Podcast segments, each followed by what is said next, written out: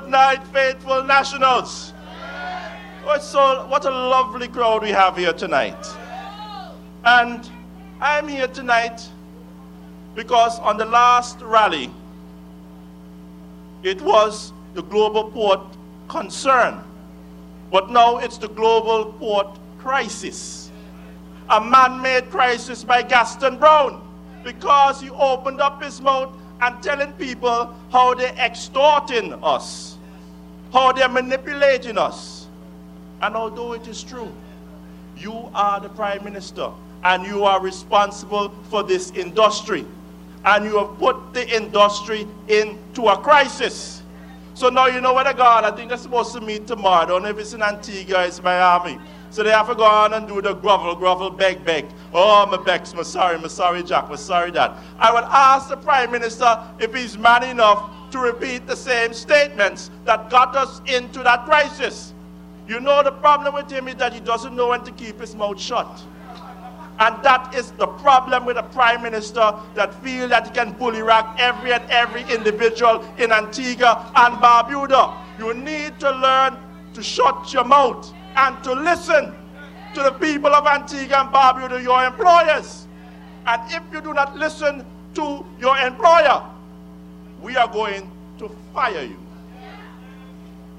When you invite the devil into paradise, you have to pay a price. That is what Global Ports Holding is. Because we are an independent nation running our own internal affairs since February of 1967. The last time we were not in charge of our main industrial product, our tourism, was back then. 52, 53 years later, we are giving away our main industry to be managed by others. The last time that happened, it was factory, sugar factory. So how are we going to talk about we are progressing to be uh, what entrepreneurial socialism and all of a sudden now we, we Antigua is a better country than it was then. But now somebody is managing your main industry. You see what happened to the prime minister? I don't think he listens to good advice. And why I say this is because all of this stuff that is happening with Global Ports Holding has happened before.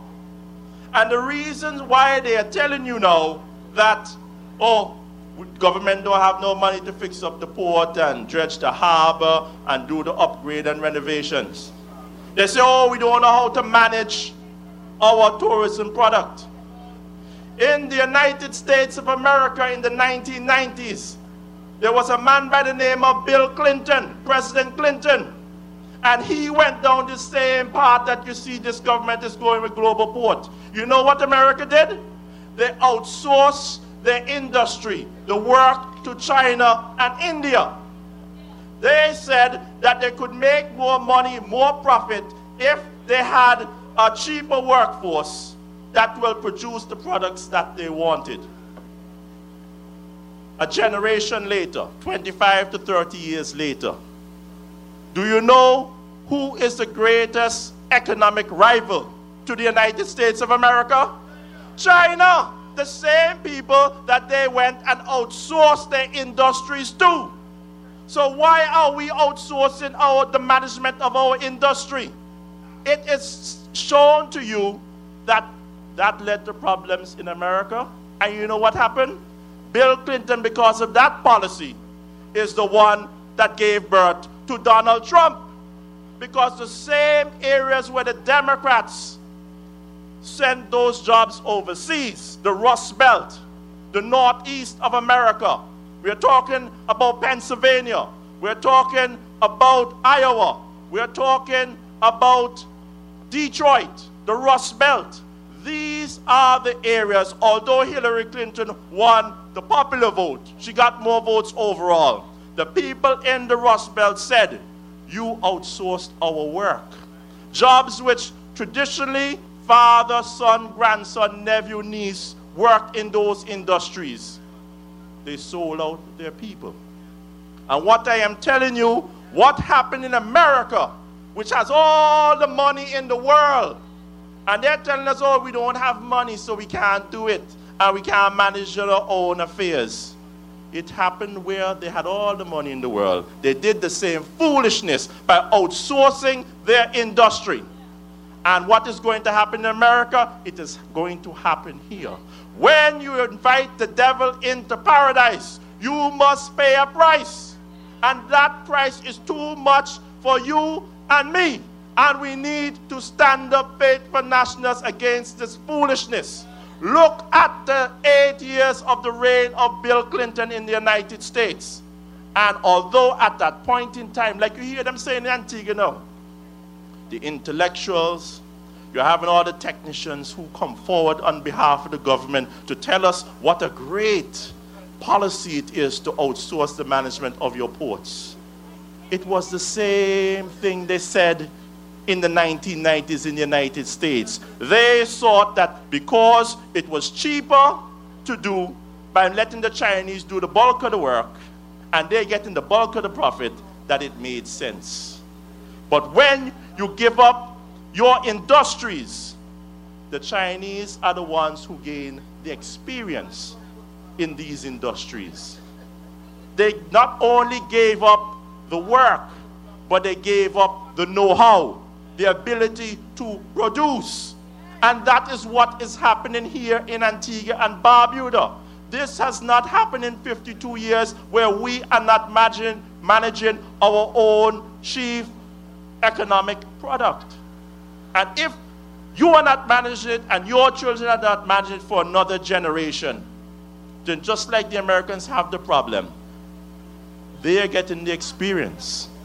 And your children and my children are not getting the experience they need to run the industry.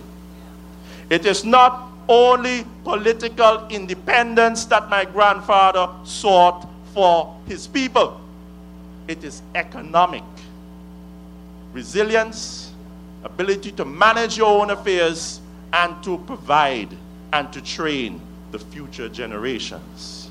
If we don't do that or don't have that capacity in our chief main product of tourism, then this country is in a serious, serious problem.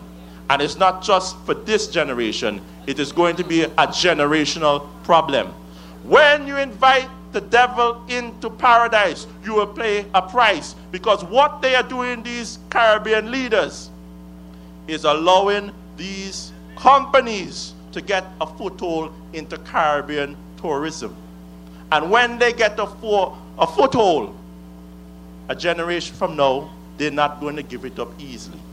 People don't give up power just like that. People don't give up easy money just like that. So when you come to tell me you have a contract and you give them 30 years and the option for 10, they not let go of that. And we, and unfortunately, we may have passed by that time.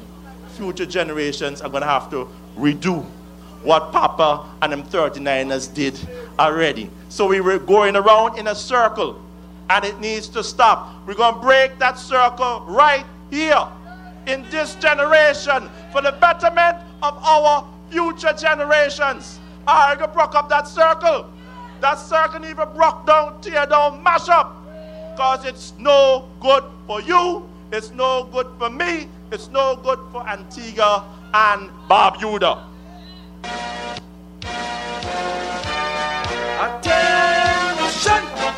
Better late than never. Ladies and gentlemen, I have a few more words. And I'm getting to, I'm a very emotional guy. And I'm feeling very emotional, emotional tonight.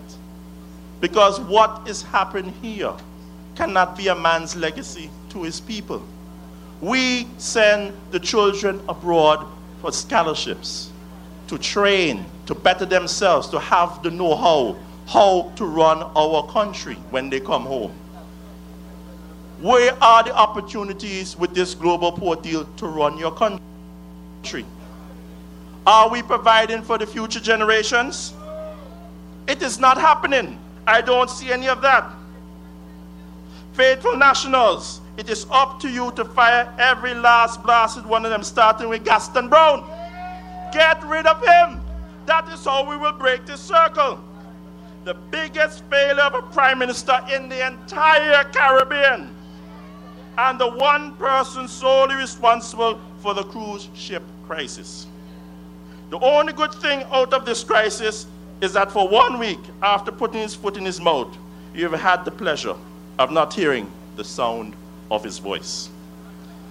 Gaston, man, Gaston, come out and tell us about the cruise industry exploiting us. I want to hear you come back with that now. Because I know tomorrow at that meeting is grovel, grovel, beg, beg. Grovel, grovel, beg, beg. That's all that's going to happen. Because you nearly put a significant amount of employees in this industry out of work. I believe that the cruise ship industry is going to come correct and come bring those boats back to Antigua. Not because they love us so much, but it's going to cost them to shift those boats in such a short period of time. It'd be more economical just to continue with the schedule that they had. So that is the only comfort I have. I'm not confident in Max Fernandez going there leading any delegation. I'm not confident in Robin Yearwood backing him up or supporting him. As Max loved to say, he listened to his technicians. But to be honest with you, what I heard happened there at the first meeting and these, these meetings to sign this agreement it was pretty pathetic. Because I hear Global Port is there, or the delegation, and Max Fernandez there. Max bust open this big textbook, spiral textbook. And Max sit down with the textbook to negotiate rigorous serious cutthroat negotiation on behalf of the Antiguan and Barbudan people. You know what Max have to say? Tonight at Deluxe at 6.30 p.m. is Bruce Lee in Enter the Dragon. At 8.35 is Jackie Chan in The Drunken Master. And at 10.35 it is Shaolin monks versus ninja assassins. So, GPH officials, now Global Port say, Boy, boy, Max, you're really, you're really, you're really going hard on us, dear man. Really, really, we never saw this one coming. this is really going too hard. We don't know what to do. So one of the delegates say, you know what? Put your hand in your pocket. He say, here's $45 for three tickets to Jackie Chan in The Drunken Master. You know what Max say? Okay, thanks guys. Um, where you want me to sign the deal? Where, do you want me to put my signature? Ladies and gentlemen, let us get back to some serious things here now. The reality is, the Chinese do not outsource their work. They do not outsource their industries. They can't even get a job in a Chinese kitchen for cooked fried rice. They leave the dumb black leaders in the Caribbean like Gaston Browne to do that for them. We are outsourcing our work that we are supposed to do as a proud nation to global port management.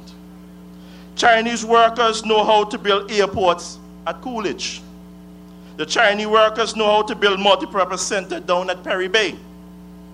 The Chinese worker knows how to farm as they are leasing them large tracts of land in the east of the island. I suppose now you'll hear from the government that we can't even manage our food production. Taxi drivers, if any of you think you'll be benefiting from the global port agreement, you are highly mistaken. You are highly mistaken and you need to stand up for yourself and for Antigua and Barbuda with the faithful nationals. Because what I am telling you, taxi drivers, the best predictor of future behavior is past behavior. And let me tell you what is going to happen to you. If you go to the VC Bird International Airport and you see how they have those red caps up there, when they used to be accustomed to go onto the carousel and take your bags off the carousel and carry it and put it in the back of your car, they have left those men out there to fend for themselves with about 10 to 15 feet after you come out of customs and to the curbside. That is the space where they work to feed their families and to pay their bills and to send their children to school. That is what they're going to do to the taxi drivers if Global Port Holdings come into Antigua and Barbuda. You will be on the outside of Heritage Quay looking in, like the red caps. You need to stand with the faithful nationals. Farmers, are you safer with labor? Taxi drivers, are you safer with labor? Antiguans, are you safer with labor? Faithful nationals, are you all safer with labor? No, sorry. Gaston Browne and the other dim-witted regional leaders have given global ports a foothold into the Caribbean tourism industry, a market that they will not be letting go of any, at any point in time, even after the initial agreement has expired. And that is a danger. But when you invite the devil into paradise, we are going to pay a price. Ladies and gentlemen, until I come again, have a very good night, and we will be back again.